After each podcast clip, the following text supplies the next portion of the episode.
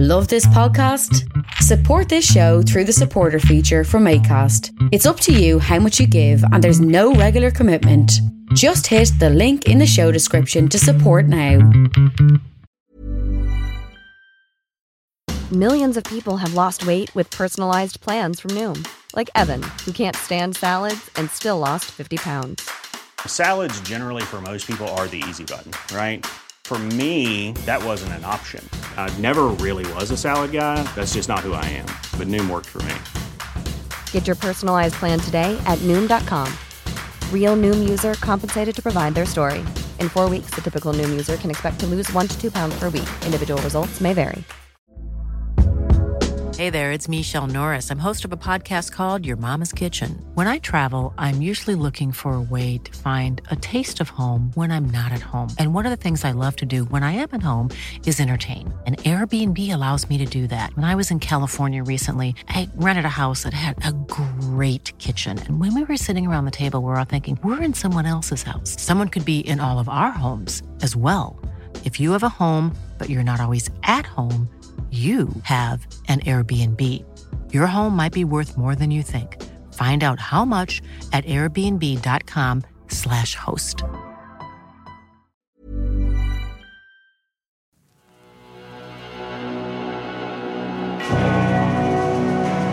Pentagram, dedicated to Henry Foreman. In the years of the primal force and the dawn of birth, mastered the man was the lord of the earth. He made him an. Well, my friends, it's Tuesday, and this is Agitators Anonymous. And on Tuesday, what happens? On Tuesday, we get some music, some rock, some heavy metal, some this, that, and the other. Friday is mainly going to be the social commentary and politics for as long as it lasts and my willpower remains intact. I'm Alan Averill, and this is Agitators Anonymous. This is episode 102. This appeared um, as a video chat over on my YouTube channel quite a while ago. This is me and Adi from Solstafir, and this is part one of the Great Metallica debate. So, if like me, and I'm sure that's most of you, grew up as a kid listening to and loving Metallica, well, that's what we get into the loves, the hates, etc., etc. This is um, the beginning, the first half of the band's per- uh, career, I guess, 82, 83, up to about 91. You'll find we agree on most things here, but still, if you're a Metallica nerd, a heavy metal nerd, well, here you go. This one's for you. The show is sponsored by MetalBlade.com. You can find underneath um, a link to some Spotify playlists I've made. Go over to the website, have a look around. You can order some Primordial if you wish to. And in North America, you will get 10% off your order. If you do want to sponsor the podcast, the numbers go up and up. Just get in touch. Hit me up in the DMs. Follow me on Nemtheanga underscore Primordial um, on the gram and whatever else. Take a look underneath for tour dates and all that kind of thing. All right, here we go. The great Metallica debate between me and Adi from Iceland's Solstafir. Is that minor thread at the back? Green one? I had. You had it in your hand. Oh yeah, it is actually. It's uh, oh yeah, I have two. Yeah, What Minor think thread. How do you feel about this? well, well, it's uh, you're not, you're not. I probably have another one. Yeah. You've got two. Okay, I got three. No, no, no, mate. I probably have a three because Okay. th- this is like playing cards. see, you see. Well, the good, the bad. Oh, okay, no, I, I never even. I don't have that. Fuck off and die, mate. Oh, you had three. okay. I realize I don't have my jump in the fires here. I mean, the great, Well- great, greatest artwork ever. Well, this is all from, of course. uh Hang on, I need my, ju- I need my jump in the fire. I have my jump in the fire here, man.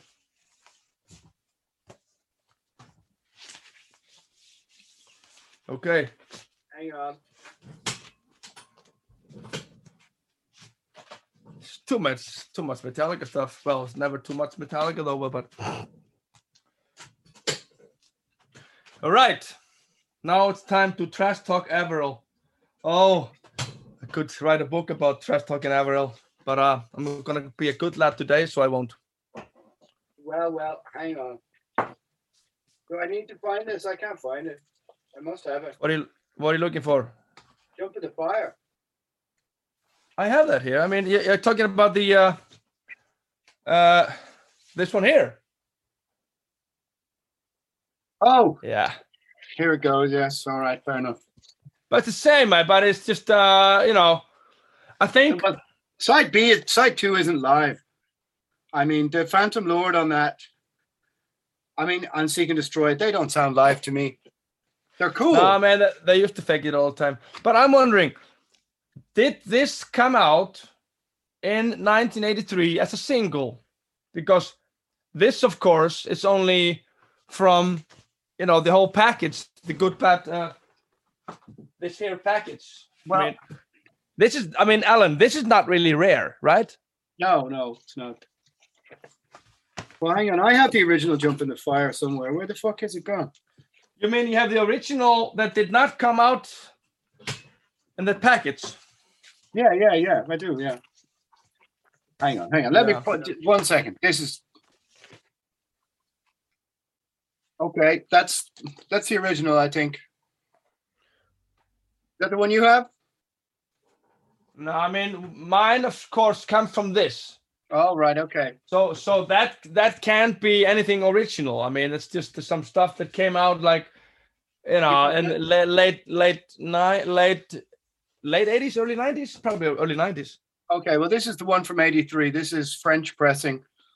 Um, Jump in the Fire, Music for Nations, um, 1983.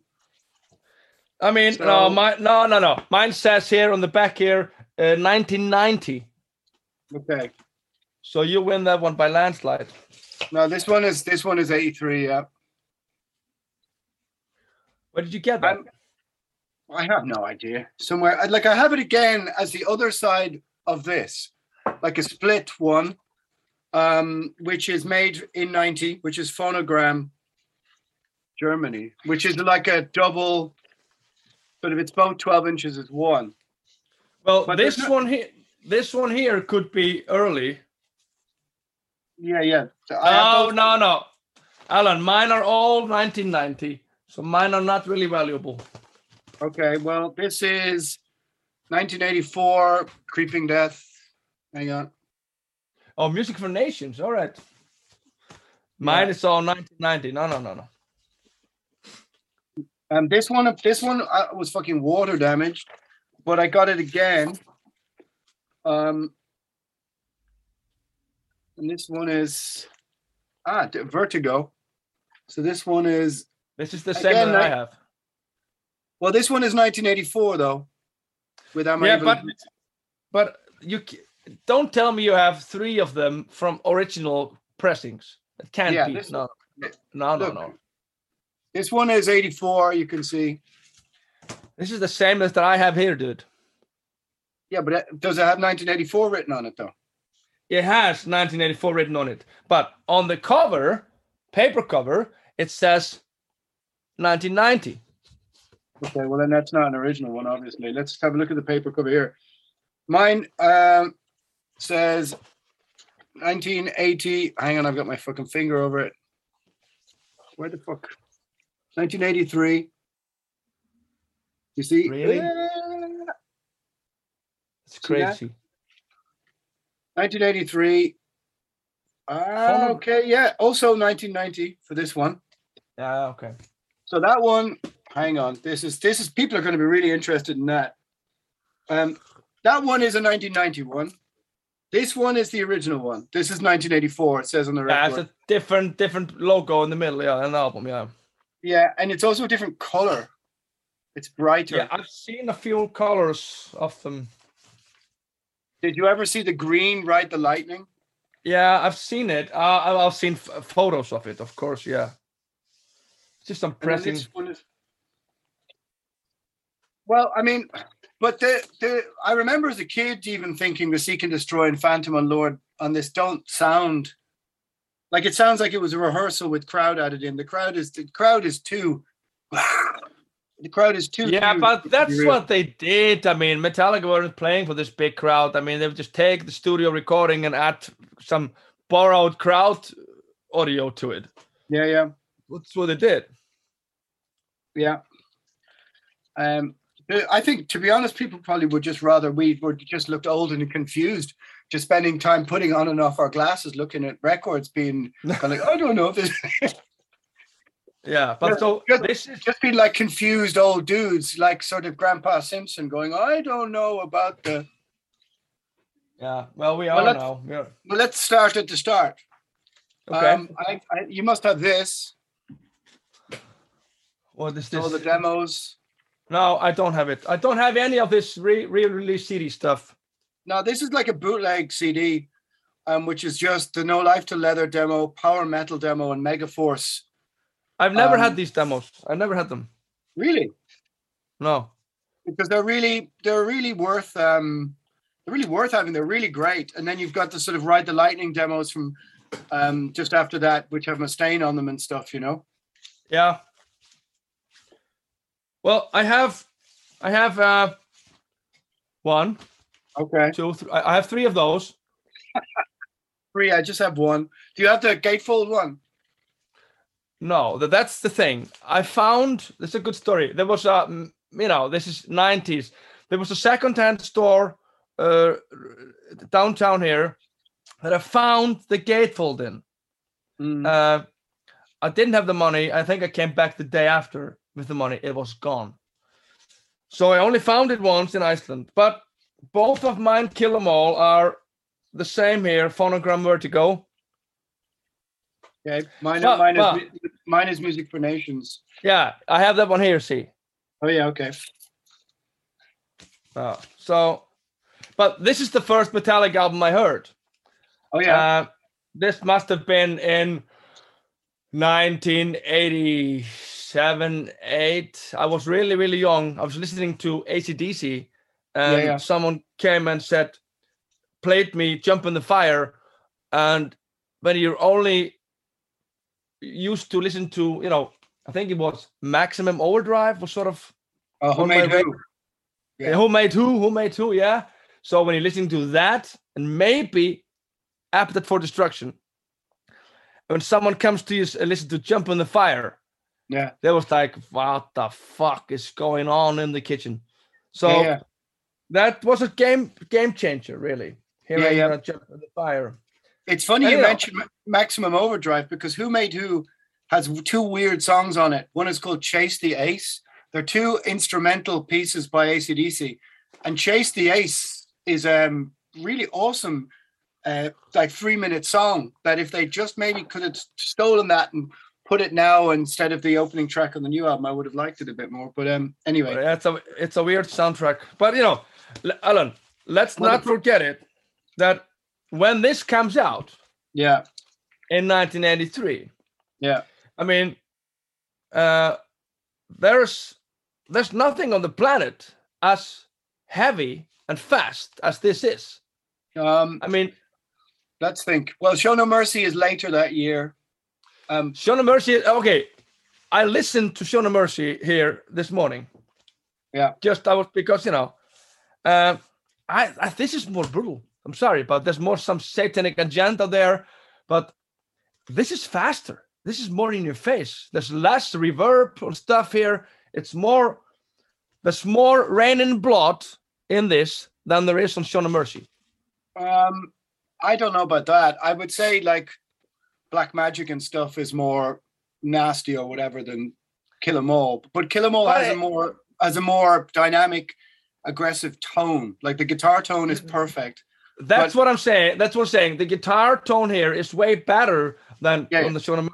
That's. Yeah, I would, ag- I would, I would, I would agree with that. The tone is And- definitely way better, and But even know, the drums, I can't do the drums. That's why I love Live Undead way better than Show No Mercy because the drum sound of Show No Mercy, I think, is awful. That's just my my opinion. it's a bit, it's a bit, it's a bit, uh, it's a bit like somebody who recorded it who did wasn't really used to a band playing that fast and still applied too much Yeah, reverb. that's why- That's why they that's why they used uh, they re- re-recorded the cymbals separately afterwards, and you can kind of hear it. It's kind of a very 1980s style, yeah, very 1980s. thing to do. So I mean, I'm- I mean, I, mean- don't think I don't think Show No Mercy is. I think Show No Mercy is more brutal, personally. But I do I do agree that I think that the tone of Kill 'Em All has more attack. I mean, I don't It think is. that you know. I mean, um, Motor Breath. I mean, Hit the Lights. This is like classic speed metal, really.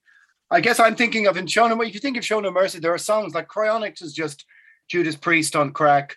This isn't particularly brutal, but I'm thinking of you know maybe Evil Has No Boundaries, Black Magic. This is pretty ferocious, you know. yeah, I mean, you know, there's you know, evil has no boundaries.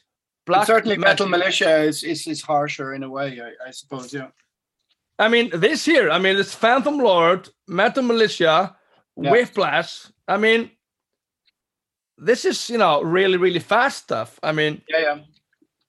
And So- especially the especially the Hetfield right hand for sure, especially in things like Phantom Lord.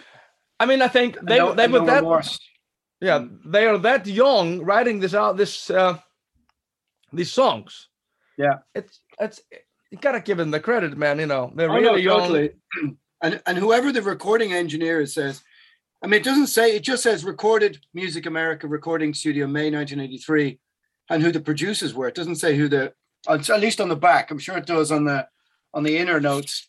Um, It says it says here, uh, Paul. engineered by Cru- uh, Paul- engineered by Chris Bubacz. No, it says here on the music definitions. It says here. No, recorded by. No, No. What? producer here. They're both Where? producers on mine. Can you do this? Uh, well, recorded. No, no. See, look, it says two producers and then recorded at. Yeah. But it, but It says. Uh, yeah, you're right. ins- I- I- It says. Uh, oh well, John Zazula was sort of you know.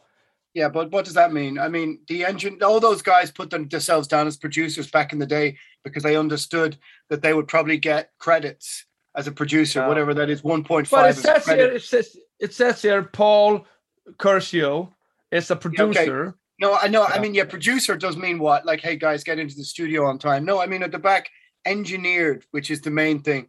Engineered by Chris Bubacz, assistant engineer, Andy Oh yeah. Okay. I mean, whoever Chris Bubacz is, did. I mean, this is one of the most incredible production jobs that there is. You yeah, know, yeah. Because because you know, they were not aiming to get Diamond Head or, or Saxon sound. no, no. this is but- this is not Diamond Head production or yeah, well, Diamond Head had shit production. In fairness, you know, I mean, I love Diamond Yeah, Head, but yeah, you know. But no, I mean this is a step above. This is this is more produced in the style of um I mean this is more heading towards number and the beast terms of quality and dynamics. Far, Sure, far and- away from yeah. so far away from Saxon and Diamond Head and Angel Witch and stuff, which And don't have but it's the fun. tone of the guitar that's so killer. it's a it's a rat pedal into a Marshall. Really? Yeah, it's a rat pedal. Uh, you On, on the guitar, right? yeah, yeah, rat. Oh, yeah, it's a rat pedal. I watched this guy, right? I mean, you can see this on the old video, the live 83 and the one, the Met or whatever that is in San Francisco.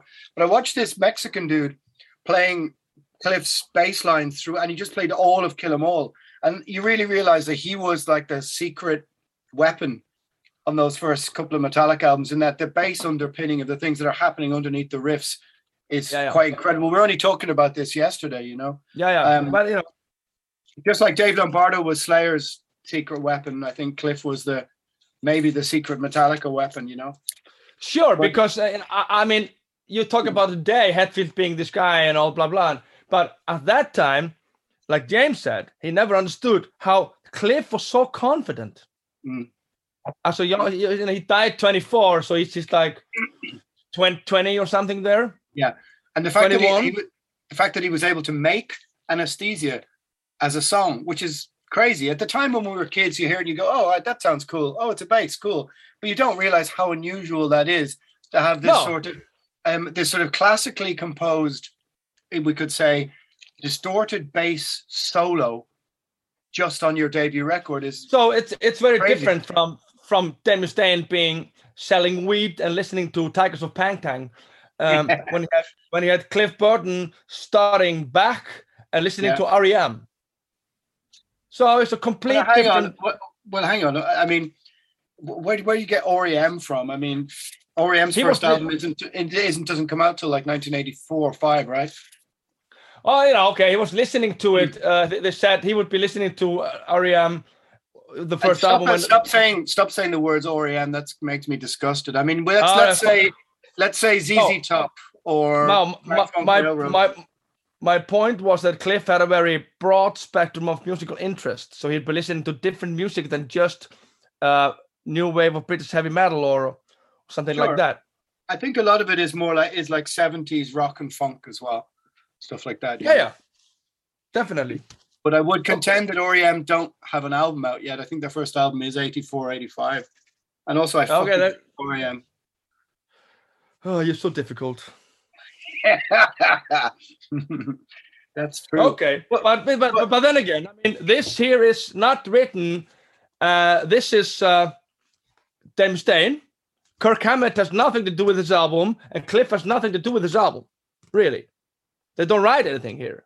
No, I mean I don't think I, I mean if you look at that, that's one thing that always fascinates me because people go, Oh, Hammett doesn't have lyrics, and then or sorry, riffs. And then when you go through Master Puppets, for example, you do see Hammett riffs. But yeah, you're right. I mean, the songwriting credits on the album, there's no songwriting, there's not a single songwriting credit um to Cliff Burton. I mean, obviously he, he's doing his bass lines, but it sounds but he's not these songs were written with whoever Before, was there yeah, yeah, yeah, yeah, yeah, yeah, yeah. So I mean, they go, they they go. I mean, even even Dave Mustaine has writing credits on Ride the Lightning. Yeah, I mean here Mustaine has Four Horsemen, Jump in the Fire, Phantom Lord, and Metal Militia. And Cliff Burton doesn't have any songwriting credits. No, so no, no. Hammett, I would imagine Hammett just came in, played his solos, and left like he did. I for mean, all those that's exactly because all the songs were ready. The studio was booked when Mustaine was on the bus. So, I, I mean, Hammett just came 15 minutes before the recording and basically ripped off his solos. yeah, yeah. I mean, he did an amazing job, no doubt. But it- they weren't really his. You, you- I don't think you really hear Hammett's particular interesting um, style until we get to Master Puppets in a way, you know, because he, that's a master stroke. His solos on that, if you think of, um, no, well, we'll get to that in time. You know, we'll get to that. Yeah, yeah. But but do you think that Kill 'Em All is the greatest heavy metal debut of all time? Woo! Uh, greatest heavy metal one. Um, Yeah, I mean, let's Ah. be it's up against First Iron Maiden, Mercyful Fate, Melissa, First uh, well, well, I just listened to Melissa like three days ago. It's a crazy good album. yeah, it's outrageous. Uh, but in in in context to uh, sort of my youth, this probably is the best. I mean, I was not there. I didn't he- hear Melissa until I, after I was twenty, so okay, it's different. right, yeah, yeah, yeah. So uh, I, this is Megadeth doesn't stand a chance. Uh, no, not not not yet. No. no, no. In my books, uh, no. uh, In, in context with uh, uh, sort of being the debut album, Mm. uh, Iron Maiden. Iron Maiden. Forget about it. Uh, not many. Oh, is this and Appetite for Destruction in the same league? No. Um, well, uh, is Appetite for Destruction heavy metal? Um, yeah, I wouldn't say so. No, not really. It's rock and roll, isn't it? It's more Aerosmith. Let's se- separate, right? Yeah. I mean, I mean, I was never a Guns N' Roses guy, although I can see that it's an absolutely incredible record. There's no issue Yeah. with that. It's not But my- so, but, but but it's it's not heavy metal. As Wait. this is not this is not rock and roll. No, no, exactly. So let's say have him. If you well, if you open it out as the rock and roll debut, then we're taking in tons of seventies things. But if you just say Yeah. heavy metal debut, I think realistically there's Kill 'Em All, Melissa, First Wasp, Show No Mercy, um, First Iron Maiden. Yep, sure. I heard the First Iron Maiden before Kill 'Em All, um, but I would say objectively probably Kill 'Em All is better than the First Iron Maiden. Yeah, by, b- b- miles, if you ask me. But you know, uh, so yeah, uh, I think I'll agree with that statement, even though it's not their best album. That says a lot about this fucking band. I I would agree with that. Yeah, I, I think they're I think the next two are better. Um, but we, we can go to the next thing. Not, I mean, I think that that's this, isn't it? Which we were just fussing about. Yeah. So so this so this this comes out after the album comes out, of course. Yeah. I mean, what what I what iconic art? It's daft as fuck when you think about it, and it looks like that. Um, it looks like the sort of the bad. Doesn't it look like they took one of the characters from Neverending Story and stole? stole Yeah, the, or- guy- the bad guy uh, put in the movie. It looks He's like an out looks like an outtake from a Tankard album. Anchored, yeah, maybe he's. Oh, and like all of those early iconic um, sort of cartoon heavy metal people, they're very muscly wherever they come. Yeah. Like Manowar's Eagle is very muscular. You know what I mean? so this yeah. guy has also been working out in hell, I guess, as well. Yeah, okay, but you know, uh, I don't see this as a really an important thing. It's a really cool No, thing, no. but uh, it's not. It's not even the best song on the album. No, Um. I, th- I I, I do I, I do know that Jump in the Fire is influenced by Iron Maiden because uh, when Run to the Hills came out Yeah. uh, on Number of the Beast, it was the most played r- song in radio, whatever high school radio you could get. That's Yeah. why the drums are ripped off from Run to the Hills.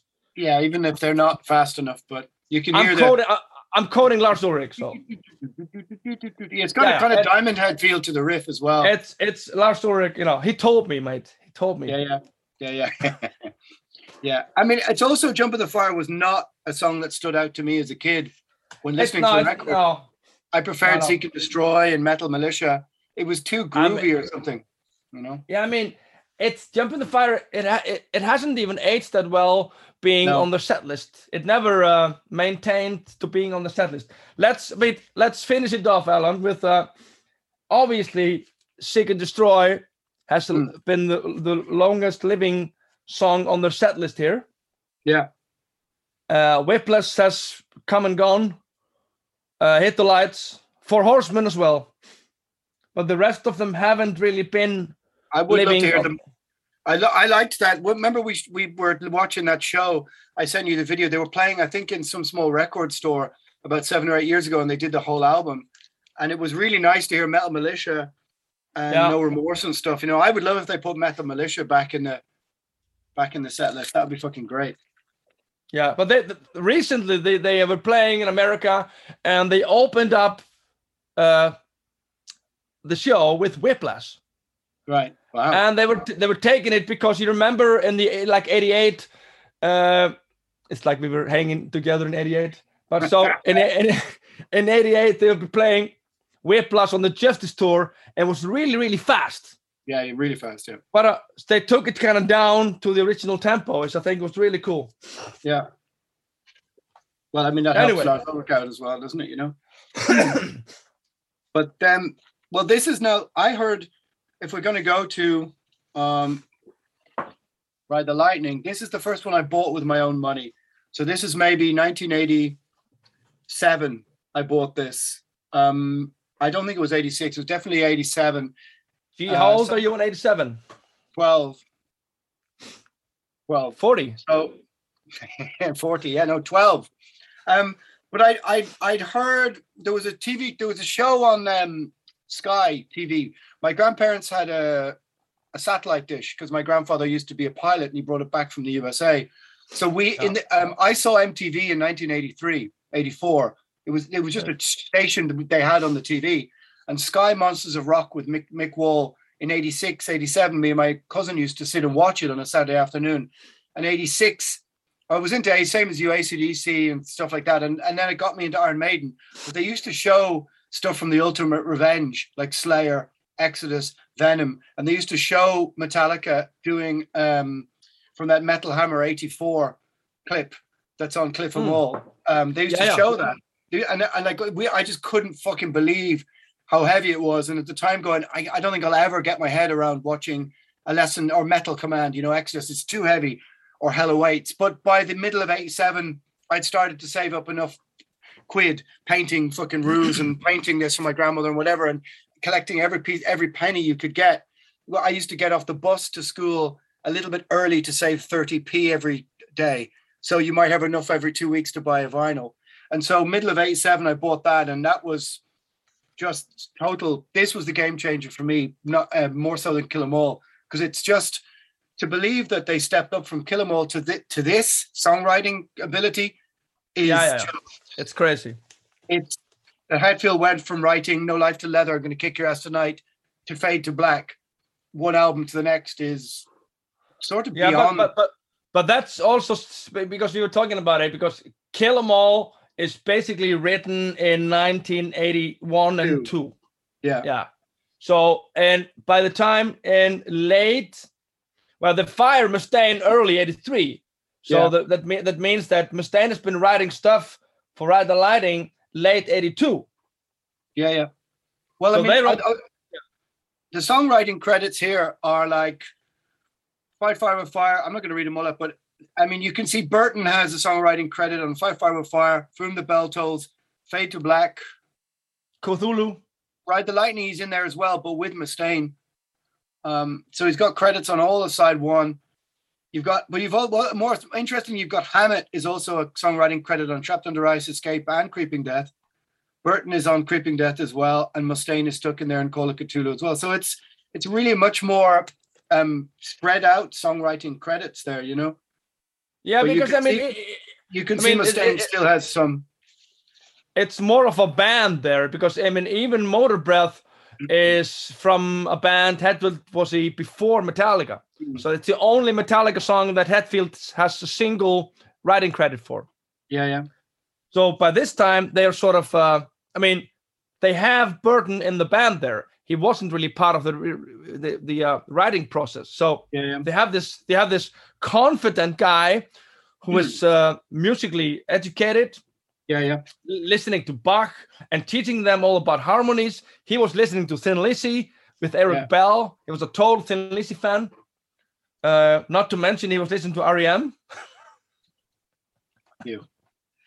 Anyway, so uh, yeah, I mean that is a way bigger album. Yeah, it's, way and, the bigger. and but also just that opening, that fire, firewood fire, and then the opening riff. I mean, can you imagine being in a band in '84 and hearing that first, and you're just like, Jesus Christ, we're all cooked. You know what I mean? I, I often think about that. I often think about that being in a B division band. I don't know, pick a, an Exumer or something, and then hearing Reign, Reign in Blood and be like, oh, for fuck's sake. But like being in a, but hearing the opening tones of like, because Kill 'Em All, you can trace to Motorhead, you can hear Saxon, you can hear Diamond Head, you can hear Venom, but this is something else completely. Yeah, but this this, this is not smoke on the water. This is uh, No. different league. And fa- and fi- open and that fight fire with when it comes in, you can imagine how many people just went, oh, we're done.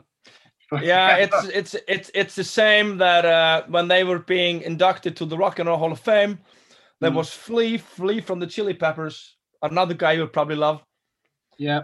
uh No. he was he was uh, sort of talking about this that Worst that band it- of all time, possibly. I, I know, I know. Uh, so he was talking about this exactly in 1985. Yeah. He was driving and in the middle of the night, and Fight Fire with Fire came on the radio. And he was just this guy into underground music, listening to punk or whatever. And he said, Holy fucking shit, What is Yeah. this? Yeah. Because it was just crazy, because this Yeah. was way beyond Yeah, I mean, I think it's one of those things whereby um, it, it made people really, you know, Venom didn't make the rest of the world really sit up and take so much that much. Well, let me say that like this: you take the rest of the musical world. Um, Motorhead was a kind of its own in its own little niche, but they weren't really paying that close artistic attention to new wave of British heavy metal or its influence, even though its influence was spreading further out and out. And the, the popular the popular myth was that you know all the anger that there was in youthful society was in Black Flag, was in bands like this. And then along comes Fight Fire with Fire and just goes whoosh, sweeps the decks with everything and just Yeah. goes, uh oh, no, certainly not. Um, TV Party Tonight is not your um, the extreme voice of uh, you know underground youth or whatever you want to say it, you know, because it's it's it's a whole different other level of heavy. My my copy is absolutely battered to fuck. It's it's completely I can't seem to find a copy here. I, I think I- What? oh yeah, I ca I uh, I'm gonna tell you a story though. This is the first CD that I stole. Whoa! So and check and check this out. Uh, Hello, Bjork. Can you make a citizen's arrest? so I would go to the store and Yeah. I, I stole it, but this is at the times where they didn't have the CDs in the cases. okay, yeah, yeah. So I came home with an empty case. Right. So I, I would just listen, but I had it on cassette. Yeah. So I would just listen to the cassette And, and look read at the the CD. Yeah. Well, I got the record first, and I used to spend hours looking at this. And it's a weird choice of pictures if you think about it. Like the um, like I used to spend hours looking at Kirk Hammett's Dirty Sock, or just looking at oh look that that's what it must be like to be in a backstage room, just standing there being sweaty and dirty, and always thinking to myself, I, I think I'd like to be in that bit, you know, But- not but- the other but- bit, you know. But it's kind of interesting because they did something cool there. Even on the Kill 'Em All, they're sort of pulling the Kiss card. They look like they're bigger than they are. I mean, they're having. I mean, they have like sort of this godly band photos. You know, they're like 18 year old guys with no money. Uh, Well, they're, the they're fairly little. They're little spotty oiks in the back of Kill 'Em All, you know.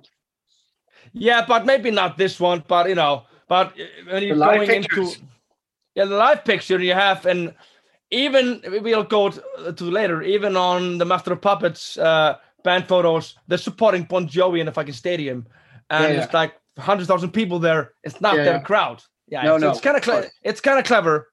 Yeah. But But, this on- is them. I mean, is this Yeah. your favorite Metallica record? Nah, I mean I've had this uh, debate many times. Close. Uh, so, uh, no, it, it's not. But the songs on it, I mean, there's maybe two fillers there. yeah. It's trapped under ice and escape. Yeah. Then again, from uh, Creeping Death, or was it Whom the Bell Tolls? I think Whom the Bell Tolls was written in the studio. Really? So they came. Uh, I mean, it's it's not uh, there's not a lot, not not a lot, not a lot of things happening in the song. It's a fairly cheap song. It's just yeah, it is. It is in a way, and it's, No, it's- uh, but but it has a brilliant lyric. It's one of Hetfield's best lyrics. It's an amazing lyric for, yeah, it's for somebody who's only twenty one or But- years old. but it it's the, the the opening part of course cliff it makes it there's one riff there yeah, yeah, and some simple chorus it's not a lot it's not fade to black or uh ride the lightning or cthulhu or something no, no, totally. I totally, but I totally agree with you. Yeah, it's two riffs basically put together, an, an, Yeah. an opening, an end, and a brilliant lyric to tie it all together. yeah yeah yeah but so and also Trap- spelt wrong on the back of the record. Spelt oh wrong. Whom the bells So, uh, toll on the back of the record. so uh it's trapped under ice which is a film But I like it. I like Trapped Under Ice. I think it's cool. It- you know. I mean, I love this album. Don't get me wrong, but if you're gonna put the songs in a in a, in a quality order, uh, Yeah, "Trapped right. Under Ice" is not in the top three. No, no, no, no, no. It's and- and- and Escape. Even though I love the lives for Yeah. my own, to live my own way. Don't get me wrong, but then again, "Escape" is sort of a, uh, an attempt to write a radio hit. Um, Escape is weird for me because it's it's got a bad lyric. It's a sort of a I'm an, I'm on the outside trying to get in, blah blah blah. It's a bit teenage angsty. Yeah, I- yeah, it's- but it's- but this the song itself, it's kind of poppy. It's a bit rocky, all right. Yeah, yeah. Yeah, It's so it, it's it's a bit too influenced by Diamond Head and their in their rocky Yeah. phase or something, you know. it's it, it's it's it's way more into the vein of uh, radio standards than "Fight Fire with Fire" or "Call of Cthulhu." sure, sure. But I would say the riff at the end of Escape, the lives for my uh, uh, uh, that riff at the end, put that at the start and get rid of the some of the other bits. There's another song to be written out of that riff, I think, you know. Another thing on this album is that once I was listening to it with headphones, and Yeah. I sort of, uh, you, if you, you should try this. I uh, if you if you're watching this, I'm gonna challenge you to do this. take down a to take down a white piece of paper and a pencil, and mark and start listening to the album and mark X every time Lars does a small fill.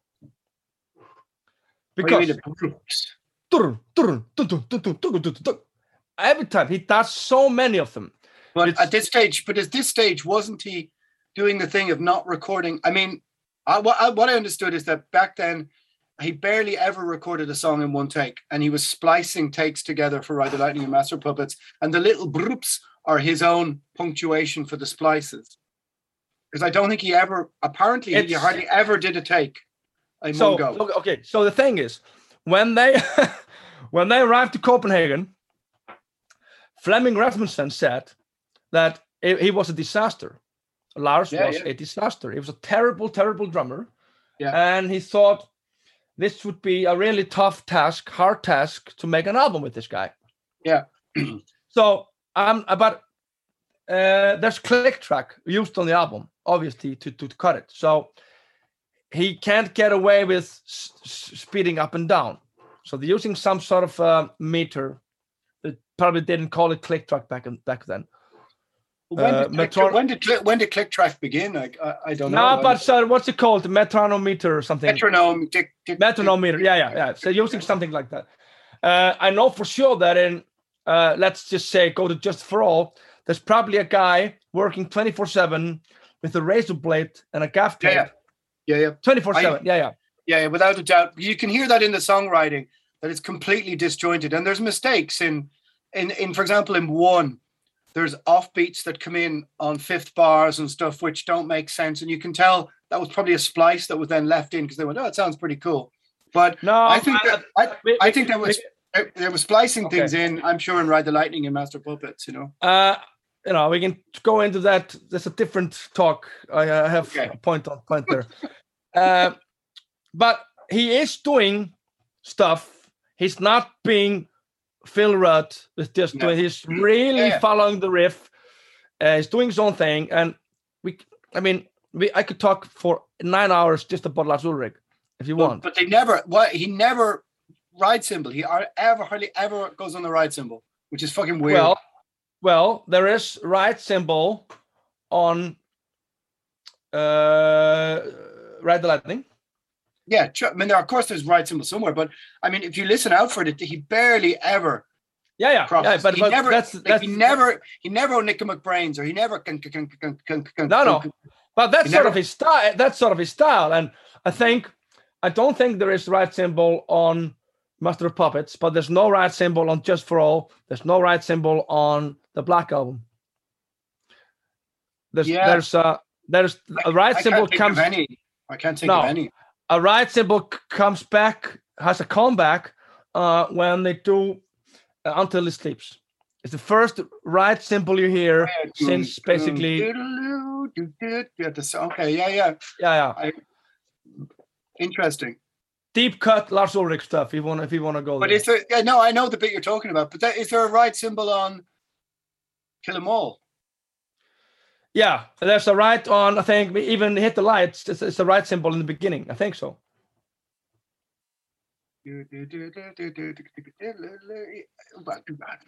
It's hard. Yeah. Yeah. um, But I think just- op- I, I- I think I think I think the opening on hit the light is the ride cymbal. Mm. Uh, there is ride cymbal on kill 'em all. Yes. Mm, but he just sort of gets rid of it by then, you know. But Yeah. Flemming, Flemming Rasmussen did what an incredible job he did, and isn't it weird that more people didn't end up going to him?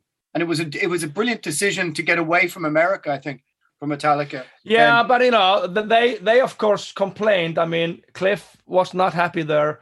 Uh, uh, Europe was different uh, in 1984-5 than it is Yeah, today for, for Americans. sure, yeah. But it was very cold and. But I mean, you Lars being a European Mm, mm. did so much to or for Metallica. I mean, here comes this rich European kid, uh, only child, spoiled brat Yeah, yeah, which his dad has been taking him to Deep Purple while he was 10 years old. And yeah, yeah. and the guy would be going to England to stalk bands. Well, he was probably living in America back then, though. But Motorhead, yeah, yeah. Yeah, yeah. So, um, I mean, th- there couldn't have been any other guy than Lars Ulrich doing this. I mean, Yeah, yeah. No, I agree with you. I agree with you. You know, I mean, he he's certainly the perfect foil for Metallica. I mean, people complaining about him not being the greatest drummer. Yeah, it doesn't really make any difference because Metallica is what it is because of who he is as well. I mean, and I also also I can't hear Ride the Lightning with different drumming. I don't want mean, to hear I- it with you know. no, no. I mean, I Yeah. love his drumming on this album. I love his drumming on all these albums. Yeah. But it's you know, it's it's it wasn't until like uh let's say 90s that he's just said, fuck it. I don't have to pro- prove myself. I Mm. know in my heart that I've beat all these guys. I don't give a shit. I just don't care. He's like Ricky Gervais of the Golden Globes. Just I don't give a fuck. Yeah. Just I don't care.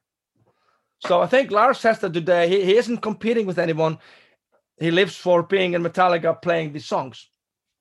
But in 1985, he was trying to prove himself. Yeah, and he's, he continues to prove himself until he's done with justice. Well, I think I think even even by about 1992, I would say then uh, 92, 93, after that, he just kind of goes, ah, look, life is Yeah. collecting art, cocaine, drinking wine, Sure. partying, whatever. Who cares? I've, we've done our, we've done our, Who- who I've done my double, I've done my double pedal at the end of Fight Fire with Fire. Yeah. You know? Yeah, who wouldn't have done that? Nobody. So, you know, Yeah. well, I give you three creeping deaths. You have what? Three as well? I have three creeping deaths. I mean, it is. It, it's again what I love about the two EPs that uh, you know, uh, especially with the covers.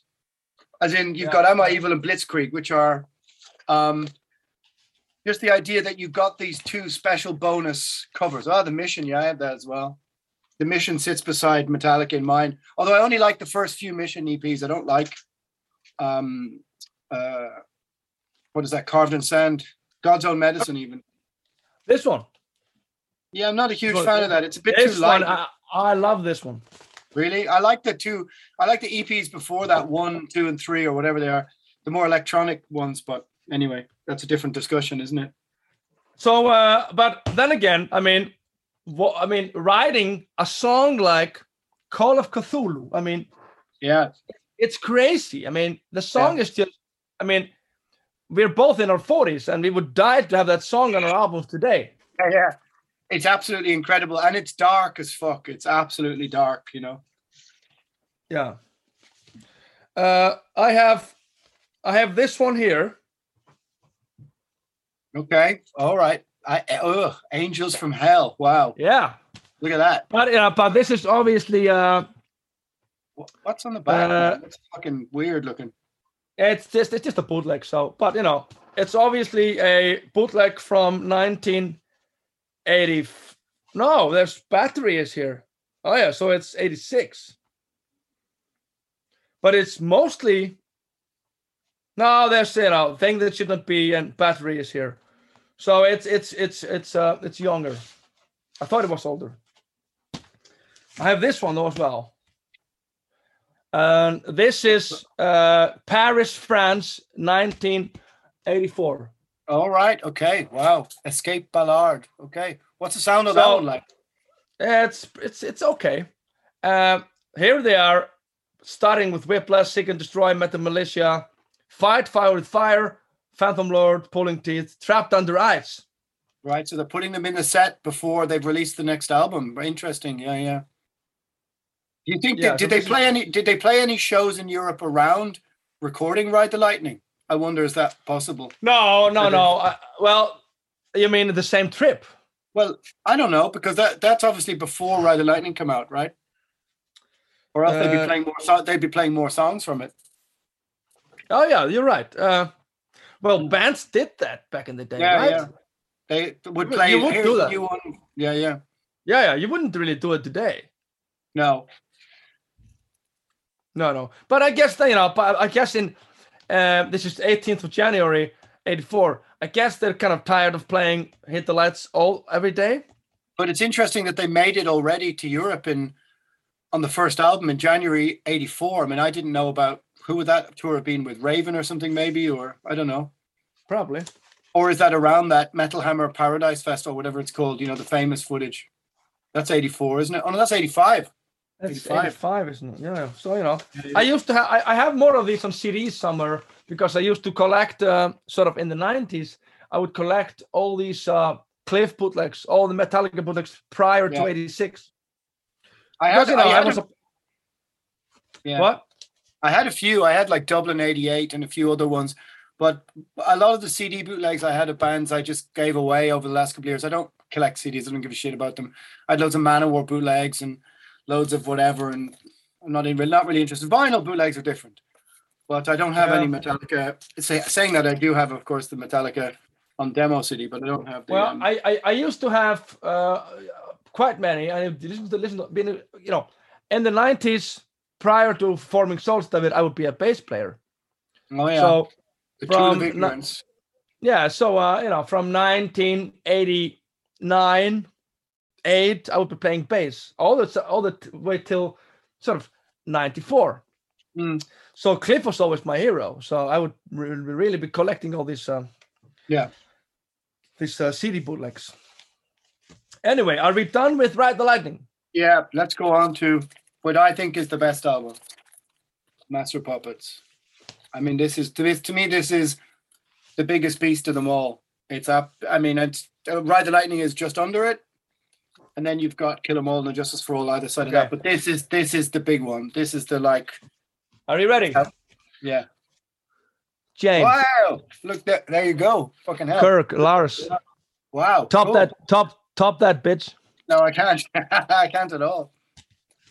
When did So, you you get know- Uh, a friend of mine gave it to me. Wow. Okay. Cool. So, so uh, this is Music for Nations. Um, yeah, so is mine. Oh no, hang on. Mine is something else. Let's examine this. Um, new electrical way distribution music made in France. Wow, French. Okay, didn't realize that. Mine is a completely different label. What's your label look like? Uh, on the album. Yeah, yeah, the middle label. It's just uh, just like this here.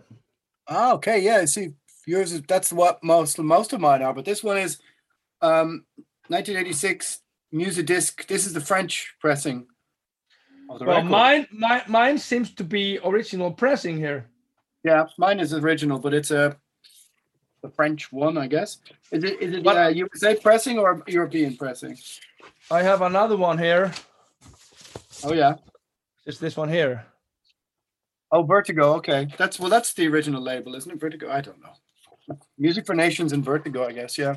Oh yeah. Uh, I I've, I remembered one thing here. Hey, hey, Okay. hey! What color is your lyric sheet there? What You're- color is it? It's black. Mine's red. Ah. Well, this is uh phonogram Vertigo 86. Nothing special. What color is it? What color is it in the other in the other copy? black? This is, this is proper nerd stuff. Oh, mine's red. That's fucking Oh. weird. You fucking nerd. No, no, I mean that's weird because it always bugged me that it was red. It's like, why would you put white on red? But yeah, mine's red. That's really strange. But Some uh, you record, know, label, record label just So- decides, ah, let's just print it in a different color than the band meant. but Alan, I didn't really know this that this is recorded in September 85. Yeah, So Yeah, yeah. the su- I, I know that the summer of 85 is when they're writing this album. Sweet Silence oh, Studios, Copenhagen, Denmark, mixed by Michael Wagner. I see, it's mixed. It's recorded by Flemming, but it's mixed by Michael Wagner, who, of course, did fucking Dokken and all sorts Okay, of stuff. so so did Flemming mix or mm. record Justice? He, that's a good point. Let's get to that when we get to that, though. Okay, Because- I'm gonna I- because I this is this is it, this is mixed by Michael Wagner. Yeah. Okay, I'm gonna see here. What is this? Uh, What have you got there? On with the glasses. Off with the glasses. Fuck middle age.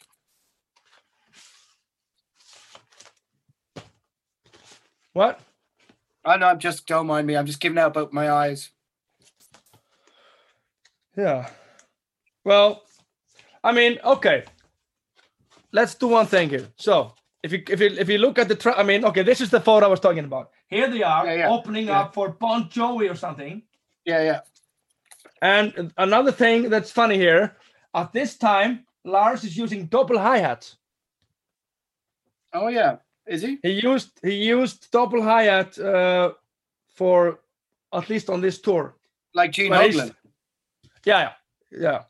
Except Gene Hoglan probably needs two hi hats because he's a good drummer. He's, he's playing the burning of Sodom. Yeah. But anyway, so if you, I mean, the track list here, okay.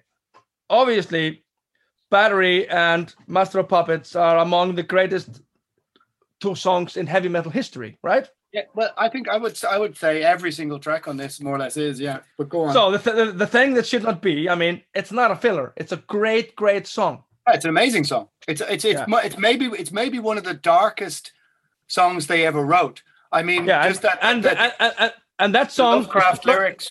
is- it- this is the first song that they use drop tuning. Yeah, yeah. So Yeah. uh, until this, until this, they are playing live and recording in E standard tuning. Yeah. So it's not until on the Black Tour that they go half toned down because of Yeah. Hetfield's voice. So But I, I would also say on that on that particular song, Hammett's solo is a masterpiece. This is the album I think where Hammett puts his uh, his own way more of his own personality on the solos and adds Yeah. incredible amount to the songs. yeah, me. I mean, Hammett was been in the band here for three years. He was been Yeah. in the band for three minutes on Kill 'Em All. Yeah.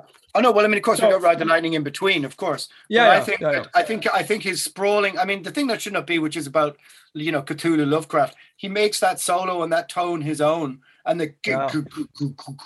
riff at the end. I mean, is, I, I fucking love Kirk Hammett, uh, and I think he's a weirdo in general, but I love his guitar playing. I've never understood that people are trash talking Kirk Hammett. That's just like, I think there's Anyway. a moment. I think I think there's a moment, a bit like Lars 15 years ago or so, where it seemed like I don't like his live tone much. I don't care for his live distorted tone, um, and I don't. And I think there was a, a moment where he seemed to get really sloppy. But for sure, playing as it, see on these albums, you don't hear his rhythm playing because he isn't playing rhythm. He's only doing the solo. Hetfield is doing all rhythms, as I understand. On Oh. yeah, yeah, yeah, yeah. Same So- as uh, Ju- uh, Justice. I mean, yeah. I mean, if you watch videos of Metallica in the 90s, I always thought his live tone was too distorted, too hard, and he's it just sounded like his playing wasn't obviously as tight as, as Hetfield, but No. like I didn't like his live tone, you know. But his his so his play his solos on this record are they're just fucking incredible. Although I do think which one thing is weird is I don't know, did you ever listen to this band from England called Bleak House? No. It's a new wave British heavy metal band, and their hit is Welcome Home Sanitarium. What do you mean? It- It's the exact it's the exact same song, the exact same Oh. chord progression. I'll, I'll send you the link, but it, when did that? When, when did when did when did that come out? 82 or something? They Yeah, basically but lifted, okay. they yeah, lifted but- the whole song, you know. Yeah, but don't don't. Uh, I mean, there's another fun thing for uh, Leper Messiah. Yeah, go Uh, on. you go, you're googling stuff. Leper Messiah is of course uh, influenced by David Bowie. Sure, but um, I think I'm going to be allowed to play this because I can't imagine there's any copyright on this. But just let me um, find this while you're talking. But, Uh, because "Welcome Home" is one of my favorite songs on it. Um, I think it's this song.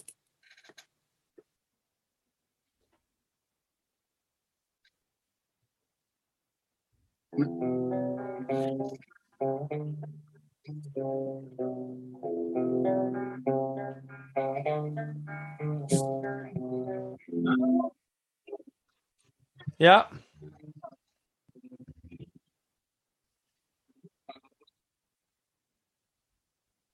It sounds similar. Yeah, you're right. But hey, uh, no one is inventing the wheel here. I can't hear it anymore. It's out. I would recommend people go and listen to Bleak House Rainbow Warrior. Okay. I will Um, do that. It, it is. I mean, I don't. I don't care. Lots of bands rip off each other bands, but Yeah, yeah, yeah. it's just when you listen to that song and it's and you go, "Oh wow, they, they've just some uh, lifted almost all the chord progressions." You know, that's proper mean- Metallica nerdism right there. I, I think it was uh, different in the 80s because information flow was harder. Yeah, I mean that's that's a very very deep new wave British heavy metal cut of a band who I don't think even got to make a record. Uh, but it's okay. You know, Uh, so so there's two David Bowie influences here, obviously. Did you know about them? well, maybe I don't know. I'm not really into I mean- Bowie. No, but you know, of, of course, these guys are listening to other stuff. I mean, Mm. you you just mentioned this Bleak House thing. Um, of course, uh, there's Leper Messiah title is from a David Bowie lyric, like a Leper Messiah. Okay, It's a Kirk That's Hammett's good, idea. Good, good, it's a good title to rip off. Yeah. Yeah, so that's Kirk Hammett's idea. Uh, and then there is this uh, a riff and battery. That's uh, a riff from David Bowie's song. I can't remember the David Bowie song, but so you know, they basically took it. It's it's such a special riff. It's from a David Bowie song. Sure. Then of course the whole Orion thing is Thin Lizzy, of course. Anyway, so Sure. we're, we're but, I, but, I, but, I, but I mean that's fair enough. But I don't. I mean, I'm sure Venom is more important still in 1986 than David Bowie. But you know, I don't think so. I, I don't think so. You don't think I, damage? I, mean, look, I'm I, I'm just kind of like I get what you mean, but I kind of don't. So I, I always push back against people trying to make things more open minded than they are because if you listen to Damage Incorporated, this owes more to Venom black metal than it does to David Bowie or whatever. You know, I mean, so I always yeah, yeah. push back to put things back into their box before people who aren't metal start No, no, claiming but but this but, for their own. but you know, I th- I think if these four guys I here, give a shit about you know whatever. if these guys here only listen to fucking Venom, this album would never have been as good as yeah, it is. that, of course, of course. That's but that's not what I'm saying. What I'm trying to say is that, well, not, of course not. But what I'm trying to say is that people, when people talk about say something like Master Puppets, and they want to talk about the diverse range of influences, I don't think you can still get away with the bedrock of Metallica still in 1995 being Motorhead, Iron Maiden, Judas Priest. no, no, no, Venom. no, no, no, not at all. They're, they're still they're still pushing the envelope to be more fast and more extreme. Yeah, I mean, Damage Incorporated is Yeah, exactly. So, you know? so, so, so they are. I mean, and they still are gonna do that for the next years because until justice, of course. But anyway, we're still in song number three, mate. oh yeah, yeah, yeah. yeah, well, I just played you a Bleak House. Welcome home. yeah, yeah, yeah, exactly. One So, flew over the cuckoo's nest lyric. Brilliant lyric again. So, welcome home is uh, not a filler as well because it's No, no. a fucking masterpiece. Yeah, absolutely. And and my favorite version of this is uh, on Cliff 'Em All. It's a Roskilde Festival. oh It's- yeah, yeah. really, really, really cool. Oh yeah, version. Goosebumps. Hetfield is in beast mode. Yeah, yeah. It's a really, Yeah, really yeah. amazing version. Yeah. Great version. this. On Cliff 'em all. Yeah. Who's out of tune on the version of For Whom the Bell Tolls? Hey, Hetfield's out of tune, isn't he? But probably he's really beating up this guitar. Yeah, so they he's don't really very- have roadies. He's very excited. Yeah. Anyway, go on. Uh, it's, it's also interesting that they are writing all these long songs. They are not heading for the radio hits here. I mean, No. shortest, so- shortest, shortest song here is Batteries is five ten, and Battery is such a fucking brutal song. It's not going to be on the Yeah. radio. They've also, they still haven't made a video yet, which is different from many Yeah. of their peers. Megadeth have Yeah. made a few for Peace Sells by now, and you know, They- they- made videos. They, they were still trying to be cool and saying we, we, we're not a video band. We don't make videos. Hmm. They're still there. Uh, so first song on side, I mean, side one is fucking untouchable. We agree Yeah. on that album. yeah, okay. totally. It, it, it's basically the same with Ride the Lightning. Side one is untouchable, right? yeah, yeah. Uh, side two, Dis- Disposable Heroes. Uh, I couldn't fault it. I couldn't fault it. what do you mean? I couldn't say anything bad about that as a song. No, no, no, no. It's a great song. Uh, it's not in the top three, four on this album, but it's a great song. Mm. Uh, Leper Messiah as well. It's a great song. Maybe that's the lead song here. I don't know. It's it's Yeah. it feels like feels like blasphemy to say it. Yeah, it did. Probably it's the one that's a a 9.4 instead of a 9.5 out of 10 or a 9.9. yeah. You know? Yeah. So and and the next two songs, I don't really need to talk about them because they're so No. good. Yeah. So overall, Uh, I, I mean, overall, this is my. I mean, this is my favorite Metallic record, but I also think Yeah. this might just be arguably the greatest heavy metal album of all time. Certainly, but then in the again- top few. You know. Then again, uh, uh, let's be really blasphemous here, if that's a word. Uh-oh. If there's a one, I'm not gonna say I'm not gonna say Leper Messiah is a filler, but if someone is close to being a filler, it's Leper Messiah. Do, But that, do, do, it's not a filler, but it's you know Yeah, among you among among the big trees in the forest, it's a little bit lower. Yeah, Uh, it's, so it's that's- slightly less genius. Yeah. Yeah, so then we only have one of those songs on this album, while you have two on Ride the Lightning. Sure, but even even Leper Messiah as a filler is still far exceeds. It's a great fucking song. So you know, and then of course Orion. I mean, whew, what I don't you know say about. I just I just think if you had to rank the songs, one song has to be at the bottom, even if they're all genius. Yeah, And that's yeah, got yeah, to be man, you know. that's got to be Leper Messiah, I guess. But yeah, I mean, Damage Incorporated just finishes the album with a a fuck you, which is yeah, th- so they're still you know.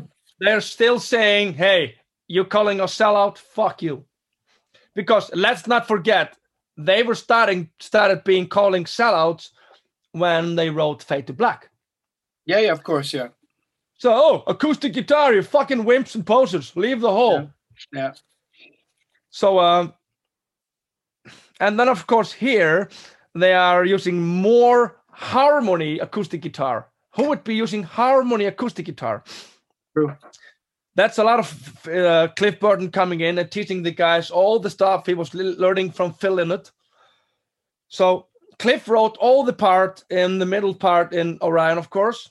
Yeah. It's obviously he's listening to Phil Thin Lizzy. Uh, and Well, I would have said I, I would have said it's much it's more also influenced by classical music as well. You know, I mean, yeah, it's, yeah, it's yeah, yeah. The, the, the formation of the notes is not really blues scale stuff. It's more like classical music stuff, stuff, isn't it? In a way. That's what he, he he was classically trained. He was listening to Bach and Beethoven and shit. But it's most people. I mean, I think when you're a kid, you didn't really realize that the uh, uh, like the note, the tone that comes in, that that is the bass swelling on distortion, and then the the do do do do do do do do do do that bit. Um, you didn't when you were a kid, you didn't realize. Oh, that's the bass No, no, doing no. that. You know. No, no. Oh, the screaming under Call of Cthulhu is also the bass. You know. But you know, then again, you know, it's uh I think I I don't know when I heard this album the first time because I know exactly when I heard Kill 'Em All the first time. I don't know this one. It's somewhere in the 80s, late 80s, and I mean, I'd say, I'd say it's before um for me it's an end of 87 got it on a cassette from a friend's brother and so I, I knew I had it I had all three records before and Justice for All came out so by only maybe by about a year before maybe summer of 87 to summer of 88 I'd got all three of them and I'd, I'd owned Ride the Lightning and I I mean I'm pretty sure this is my copy from back then when I was a kid you know Yeah. Another But- thing is that, like we were talking, like we were talking about before, uh, if you were Saxon in '83 and heard "Kill 'Em All," you were like, "Oh fuck, I might as well just pack my bags and leave." Yeah, well, I know for su- you, I know- You, got to go one of two ways, right? You either follow Def Leppard photograph out the door, Yeah, or you've got Kill 'Em All on the other side. You're stuck in Yeah, the middle. that's what like, I- that's what I knew. That uh, Rick Rubin played to some of the Metallica guys uh, an early, uh, you know, a a recording of Reign in Blood in '86 while they were doing this. Hmm. So, or maybe it wasn't doing, but he played it before they it came came out, and they were like, "Oh fucking hell, how are we gonna top that shit?" Because you know. You can't. Yeah, yeah. You can't go no, anywhere. that. I mean, because because they they were never buddies. I mean, they didn't No. tour, hang together. They were rivals. Yeah, a lot of people don't realize, but those some of those bands in 83, 84, they did like coast to coast runs, but they didn't do huge 30, 40, 50 day tours in the beginning. Like Slayer didn't tour that much before South of Heaven, really. But they did, you know, a week here, five days here, 14 days here, etc. But they were still in vans going up and down the coast and stuff, you know. It was probably different because people probably sold albums or maybe didn't have to. I mean, Mm. guys like us. I mean, I, I just think there wasn't an actual, there wasn't an actual, um, proper organized touring schedule unless you were going, you were like Dio or the Scorpions or something doing, um, you know, sort of mini that- arenas. that's that's different league than Slayer Yeah, in, yeah. in mid mid eighties. Oh, a totally different league. So you've got the punk bands doing bars and squats and their underground venue stuff, and then you've got the metal bands. Where do they go? Into the four hundred to a thousand places. But do that. Where are those places? How do you connect all the dots together? Because the managers and the money people probably don't see that there's enough money in a five hundred venue being sold out for them to get up in uh, to get involved because they're looking for, as I said, Scorpions, Dio all that Yeah. stuff. So they're in a dock and they're in another weird place, you know. exactly. Anyway, Well, so um, arguably, another thing. arguably the greatest heavy metal album of all time, or at least in the conversation, Master Puppets. Has to be. yeah. Did did I did I tell you that mine is signed by James or? Yeah, Did I, you sure? You want to see? It? yeah, I see it. So uh, I mean, so I mean, there's not many albums that you could say is a better heavy metal album than this. It's it's, No. it's impossible. Absolutely not. Um, it's it's. I mean, we're only talking possibly Reign in Blood and a handful of others. You know. Yeah, don't say the first Exodus album stuff crap. no, no. Um, what about this? This is great. I love it. Ah, I, I was never a fan of this. Sorry, it was just never my thing. I think uh, I never liked these songs really that much. Uh, Breadfan is great. Uh, I mean, what are the songs here? You've got Breadfan is indeed- Diamond Head. Uh, uh, Breadfan isn't even on this. This is not my No. thing. I never listened. I never put this on. I'm not a fan of this. I don't know why. I Uh, love this. I like. I just love the sound because I like that oh. rough, raw rehearsal sound that's on it. I really, I liked it. it's a funny thing because the, the the era that we are about to enter here is Justice for All, and Yeah. I like Justice for All with no fucking bass sound. It's incredible. we just talked about that last night, me and my friend. I mean, I I I love Injustice for All, but I like that guy who's on the bass channel that we shared. I would rather listen to Injustice for All. You can hear him doing all the runs, but I would rather listen to Justice for All probably with the sound of this, almost. You know, I don't. Uh, I don't. It's, it's just it. They, I mean, it's the same. If you listen to Helloween, you can hear the dun dun dun dun bass yeah, alo- along with heavy metal distorted guitar. I don't think these two things always are perfect match. It's it's sort of I don't I wouldn't love hearing dun dun dun bass along with this super heavy guitar sound of just all.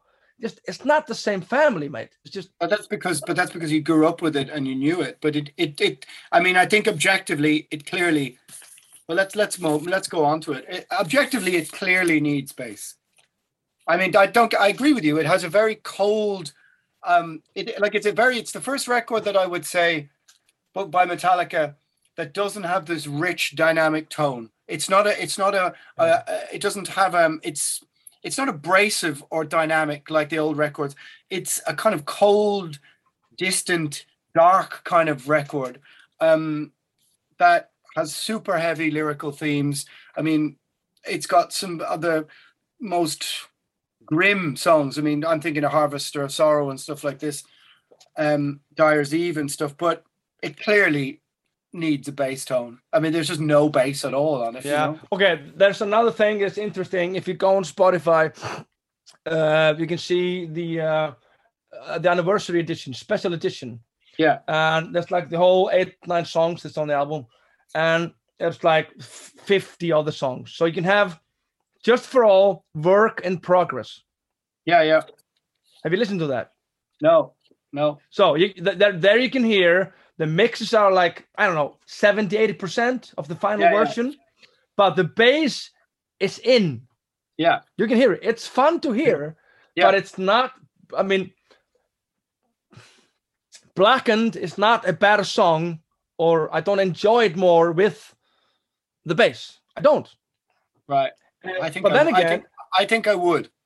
yeah. But then again, if I listen to, if I listen to it live, Yeah. Uh, today, which I do, uh, hearing one or blackened with Rob's great bass sound, I love Yeah. it. Yeah. It's, but the recording, they're still pushing the envelope. They're still, not to mention, first album ever with super clicky bass drums. Well, I think I think actually in a way True or false? True or I agree. I, I think you know um super clicky. I, I see I don't I actually think what they were doing is not pushing the envelope. I think actually what they were doing is making the envelope smaller. I.e., I think what they were trying to do was to recreate the sound in a way of them playing in their garage together, writing together. Just Hetfield and just um, Ulrich, and they were pretty much excluding the bass, excluding Hammett's tone. I mean, Hammett, you know, plays a good a good solo game on this record. Don't get me wrong, but it sounds like a really insular record to me. Like it doesn't sound like it has dynamic scope or range. It sounds like they didn't listen to No, anybody who was helping them out. And don't get me wrong, it's a masterpiece, but it's the most flawed masterpiece of all of the first four records. Yeah. It's the most flawed, I think. You know. I'm I'm not a big Justice guy. I mean, obviously there's songs there that are great. I mean, Blackened is great. To Live is to Die is great. Dyer's Eve is great. But Harvester of Sorrow, Eye of Beholder, eh, I'm not. Well, I, lo- I, I love Harvester of Sorrow. It's one of the most, but I love Harvester of Sorrow. It's one of like the one thing about this record is that it's got one of the greatest vocal Hetfield performances. His vocals are brilliant. No, no, no, no, no, no, no. You're wrong. Harvester of Sorrow is one of my favorite vocal stuff from Hetfield. You know. Uh, I, I don't agree. But hey, that's just you know different opinion. Well, I mean, it's not as good as it's not as good as Master Puppets, but it's it's Hetfield. To me, it's Hetfield's sort of what seems to be political anger that sort of drives this record and the themes through it. You know, which are quite interesting. I like Short of Straw. I like Harvester of Sorrows, Frayed Ends of Sanity. One I could fucking never hear again, and I'd be happy. Yeah, one is like I don't know, smells like Teen Spirit or it, it, it was based or something. Yeah. it's too much. Um, but it's a great album. Um, there's a really weird sounding, of course. I mean, Yeah. But then they're always in between people's teeth. Uh, and then, of course, next album was even more, and the album after that even more, and the next one. The cover is great. I love the cover. I love the cover artwork. is cover is great. I remember having this as a back patch uh, Mm. on my old uh, denim jacket.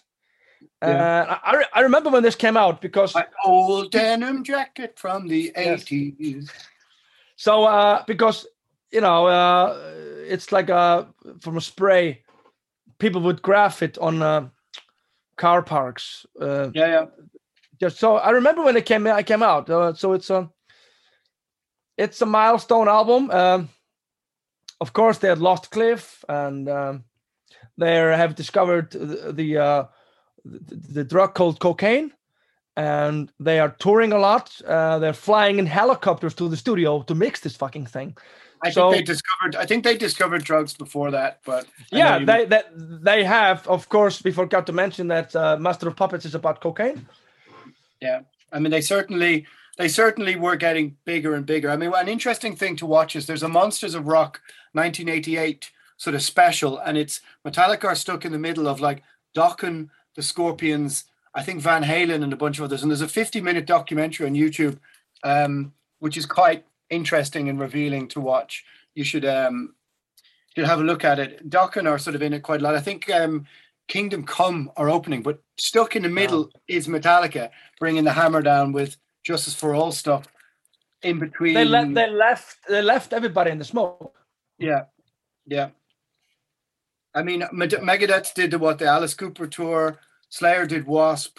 Anthrax did Ozzy. I think I'm not sure. No, Metallica did Oh. Ozzy, and I don't think Oh. Anthrax Anthrax did its big support in '86 um, to get to, to move up into the kind of stadium supporting big bands. Which let's say this, which the thrash bands never returned the favor to the death metal bands. The old rock guys brought out brought out the Metallicas and the Megadeths, but um, Slayer never brought out Sepultura or Obituary or they never Really? No, never. No, not in the early '90s, like Megadeth, Megadeth, etc. If you even look at Iron Maiden, Iron Maiden have never ever brought out in the last 20, 25 years a relevant heavy metal band, not some bullshit new metal or some fucking funeral for a friend rubbish that everyone just stands there in silence, or they bring brought you know an old old classic band, but they never But ever they never brought out think- like an, Huh? Yeah, but I do you th- really think it's Steve Harris or Bruce? Oh, it's that's Rod the- I don't like this. That's Rod Yeah, Smallwood. I mean, for, yeah, yeah, for sure. But you read read the Noise Records book, and it, it, they uh, Helloween talk about how he just sank their career. He took over managing them after keeping their seven keys too, and they were the okay. only they were the only kind of global threat to Iron Maiden, Okay. and I think selling more records in the USA maybe than Iron Maiden, or almost let- on the way up. You know? Let's And keep he- focused. he Let, let's keep Oh yeah, yeah. let's sorry. keep, let's keep focused, mate. Okay, is this better than Kill 'Em All? Whoa, what a great question. Um, wow. Ah, wha- difficult question. Yeah. Yes Because, and because no. Master Puppets, Uh, is, because for me, it's Master Puppets one, Ride the Lightning, Kill 'Em All, and Justice for All. Yeah. And the difference there is between ten out of ten and nine out of ten. out of, from my personal view, this is not a better album than. Well, it's really hard to say. I like Kill 'Em All better because it's more punk, it's more aggressive, it's more heavy. Hmm. But I mean, the songs on there, uh, like the songs I mentioned, I'm like uh, Black and Delivers Die, Dyer's Eve. They're they're they're way better than No Remorse or They are. Yeah, you're Yeah. right. You're right. So I, I can't really answer it, but you know, it's a, it's a good album, but it's not my thing. This album. No, I, I I would agree. I mean, it's it's right stuck in. It's the first album, Metallic album that came out that I bought the day it came out. I wasn't old enough or into Metallica to buy for Master Puppets, but by the time this came out, I was like, right, I'm primed and ready. It's coming out today. Let's stand in the queue. It's the first one that I bought, and you, in in theory, it should have the have the have that part of my heart Yeah, as a, as a child, but it doesn't. It's Master Puppets and Ride the Lightning that I got the year the summer before that hold the that hold my 12 year old um you know self more than my 13 year old self But there's a lot of people, sort of in my circle of friends, who hold this album up as their greatest. yeah i, I i'm only talking to my friend shawnee last night and he's like this is the best top three album of all time of all heavy metal i was like Shawnee what? is a lunatic. Shawnee is a lunatic. shawnee you're a lunatic Sorry, Yeah. mate. No it's okay but it's it's still a fucking masterpiece though Yeah. Show me. Uh, so if you're done with this one, I'm dying to see your next one. well i mean i only have I I don't Ah, i can't find my one 12 inch you must have all of them so i only have i only have harvester No. of 12 inch which has Breadfan and the Prince in the back. Another Diamond Head cover. Okay, cool. What's in the back of that? What's the B side of that one? Uh, from whom the bell tolls live and sanitarium. Oh, right. Okay. I never, I never And- bought that. Uh, is that is that from Binge and Purge? Yeah. Okay, I never bought. See, here's where I stopped buying anything. Like eight post eighty eight, I don't buy any. I don't. I mean, I own. a- I own. I found that I own one Metallica record, which you're, which I'll keep as a secret for now until the new one, which I bought. The new one was the first one I bought since and just 72. Yeah. So Yeah, okay. 72, yeah. I love the old Pushead artwork though. It's fucking so awesome. It's really good. It's really good. I used to have an original Uh, Damage Incorporated shirt, which I cannot find anymore. Someone would please like to uh, donate one to me. That would be awesome. But yeah, I like the Breadfan Budgie cover and the Prince diamond. Breadfan, Breadfan cover. The, the first time I saw them live in 1998, they Yeah. started up. It was at the Dynamo Festival, 98 or 99. Yeah. Uh, they opened up with Breadfan, and Breadfan has been uh, used to, you know, they used to open the sets with Breadfan for years. Crazy, crazy song to open with. So bizarre. Yeah. Well, Anyways, um, so I don't own the Black Album. the black. no. Okay, so uh, I have it on CD somewhere. I uh, I remember the day when I bought it's you know I'm in central Reykjavik now, and the next street uh, was the record store. Uh, it's still the same same store is still there. I Yeah, remember yeah. the day going there and buying it. I remember it came there on CD, vinyl, and cassette. Yeah. Uh, they were so huge. It's 91. I remember uh, my friend Atliar, he was working in the store. Uh, and I remember buying the CD, and it was it was like minimum version of Beatlemania. They were that big. I mean, when this album was yeah, it was out, crazy here as well. It was crazy here as well. Yeah. it was crazy. So they were so big, and I I was not the kid saying, "Oh, they sold out," blah blah blah. I got it sort of more later from people, but I think the Black Album is a great album. Yeah, I agree Uh, with you. Of course, of course, Enter Sandman is the same. It's the smoke on the water. It's the uh, smells like Teen Spirit, or Ace of Spades. It's there. Uh, if you look at songs like Unforgiven, My Friend of Misery, it's just great shit. Yeah, yeah. This is really good stuff. And Yeah, I mean, I mean, wherever I may roam sounds like. Dun, du- Yeah, it- it's it's it's great. Exactly. But Yeah. they became that big, of course. Uh, if you're a cool kid in your teens, that's not cool. Yeah. Having that on your backpacks. Yeah, I I- mean- absolutely not. I mean, I, No, it, it came no. out. I'm not a I'm not a Black Album hater. I think it's a great album. Um, I don't own it. I don't need. I didn't need to own it. But at the time in 1990, I was just underground trading for Masters Yeah, Hammer. of course, of course.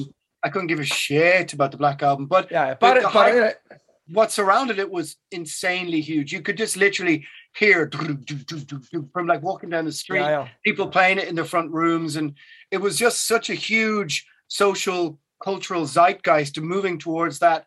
What what was a really pure rock metal album? I mean, if you, th- I, th- I think if you strip it back, it's its sound. You'll hear Trouble and COC, of course, but I think you hear Sabbath all over it. Like you hear course. you hear groove rock and you i think you can hear uh, to me there's more riffs that are similar on the black album to kill 'em all in the sense that you can hear do do do do do, do like you could hear groove rock of um you know Lizzy and stuff more in the in the note in the playing of some parts of Motorbreath is more like traditional rock structure chords. Um Yeah. but the black album is just super refined. But i will say this that i listened to the the 30 year re- remaster on spotify and i didn't recognize i didn't like the sound on the what they've done to it now at all. What do you mean? record, they, they've sunk the guitars made the drums very loud and the vocals very Oh, loud. Really? And to me it sounds like that unless it's my ears but it sounds like they've sunk it and it's smaller sounding to me Oh well, you should. I don't know. It's probably maybe it's not the same sound if you would listen to the original CD. But Maybe of course, not. what changed what what changed a lot was, of course, I mean, Lars always used to be sort of admiring Neil Mm. Peart and uh, Ian Paice and loving these guys doing this Yeah. complicated stuff. But at that time, he was more into embracing uh, Charlie Watts and some more simplicity guys. Uh, Groove- you know, like ACD, stuff, yeah. ACD, ACDC drumming style and stuff like Yeah. that. Yeah, yeah. I mean, it's it's it, you can't argue with it. I mean, it's just because it was so ubiquitously huge, and it also got people who'd never listened to Metallica before into Metallica. And what happened, I think, was that Metallica ceased to be my band or our band. It was now their band. Everybody's band, Yeah. It, and that's it, and I it- didn't it's, I didn't it's not it's not this in 93 No. so far No, But- and that, that and that and that never it didn't bother me at the time because I'd already left the hall. Do you know what I mean? Like Yeah. I'd already by 89, I only give a shit about Altars of Madness. But even yeah. by 88, by Justice for All, I was listening to Bloodfire Death, um, course. Malleus Maleficarum, Leprosy. I just I just didn't really care uh, that much about this. Same Yeah. with Slayer. I mean, Seasons of the Abyss isn't my record. South of Heaven is my last real Slayer record I love. Megadeth lost me after So Far So Good So What. Even though I love Rust in Peace now, at the time I wasn't that interested. but but it, it's different if, if it's different looking at it today as a grown man than when you were a teenager of course of course, of course, of course. I mean, obje- you know, uh, objectively, it's a good record, you know. yeah i mean you know if you listen to uh i don't know if, if i'm playing my car and nothing else matter comes in and by, the time by the time Hetfield says yeah yeah before his Yeah. guitar solo i'll tune it up max man it's it's a fucking killer it's Yeah, a, I- it's a heavy metal I, I can't argue with that. What's the other ballad from the album? it's uh, unforgiven and uh unforgiven is a great song The unfor- the riff, the ri- the heavy riffs in the Unfor- Unforgiven. I would kill to have them in the fucking middle of a fucking primordial song. I love the yeah that and Unforgiven two as well, but the Unforgiven riffs when it goes down, down, down, down, down, down, down, down, down, down, It's great stuff, man. It's great Brilliant. stuff. That's a that's a brilliant riff. That's a great, great part.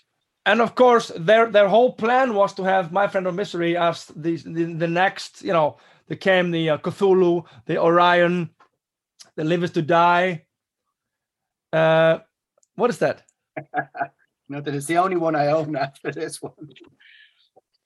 I just Uh, anyway, so Yeah. after that one, I mean, they became they became U two. I mean, Yeah. yeah. but then I have a good story. I have a good story about you two and Metallica. but uh, Alan, Alan, it's it's fifteen twenty now.